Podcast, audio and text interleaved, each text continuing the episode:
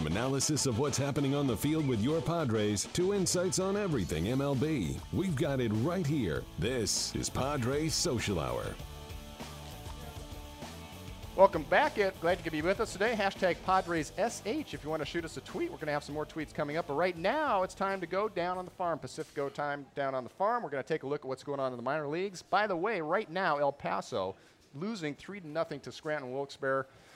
They got some work to do if they're going to win this AAA championship. But Bill, let's take a look at some of these guys that are in this championship right now. We're going to start with Hunter Renfroe. What has he been doing and so far? and in the might be here tomorrow. He may be here tomorrow. We'll- Right. we'll We- wait and they haven't said anything yet. Let's but just stay focused on today. Okay, all right. He's gotcha. playing a ball right. game right now. Right. Uh, Hunter had a really good play. You know, the uh, numbers are a little bit deceiving. The 273, he drove in key runs in both of their wins i- in the in the semifinals against Tacoma and then the PCL Championship Series against. Uh, uh, And oh the, gosh. And the numbers you see on the screen right now Right. are for the entire playoffs, not just for one part of it. So Right, that's for the only up entire till today. playoffs. Yeah, two doubles, a home run, three three walks, nine run nine runs scored, and four RBIs. As you mentioned, he's been a factor, no question. about Right, it. and uh, had a really delivered when the games were on the line each time. So major, major. Which is another one of the reasons that the Padres want to see these young Right. men play in these types of circumstances, right, Andy? I mean, Yeah. there's no substitute How for else playing do you do get that work exactly? Regular season PCL MVP. There you That's all go. you got to go with. There you go. I mean, had a great year. But- led the led the league in uh, home runs, tied, and finished second in RBIs. But to your point, I mean, but also there's something to be said for doing it playoff time because Right. we all know the Yeah. guys that do it all regular season long, but when it's cl- key clutch situation, can you get it done? right. So All the pressure's that he on you. That's going to carry him. I, I don't care what anyone says. That will not ca- that w- that will make a difference in his play. Yep. All right, let's uh, go to Austin Hedges. We know what he can do defensively, and now the bat. I mean, he's been swinging a hot shillelagh the la- last Right. couple. Uh, of 324 in the playoffs was the batting average, and the and the two home runs came in one game, came in a major uh, major victory.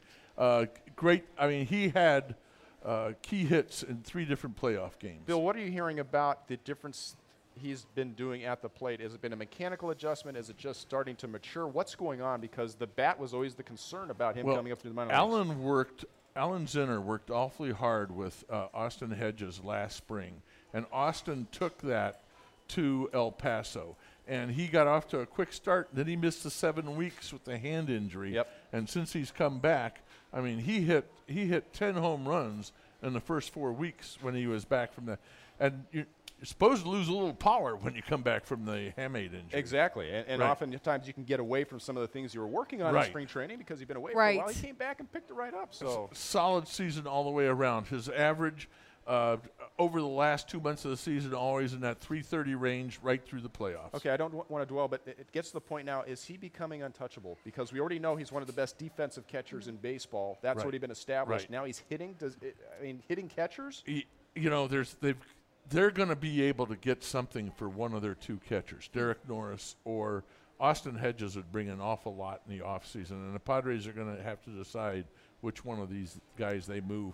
My thought is Austin Hedges is the catcher of the future as they start this rebuild. All right, Manny Margot, the center fielder. What's going on? How's he doing in the postseason? Uh, in the postseason, he has been phenomenal. I Is mean, 361 good? Right, 361 batting average Wow. in the postseason.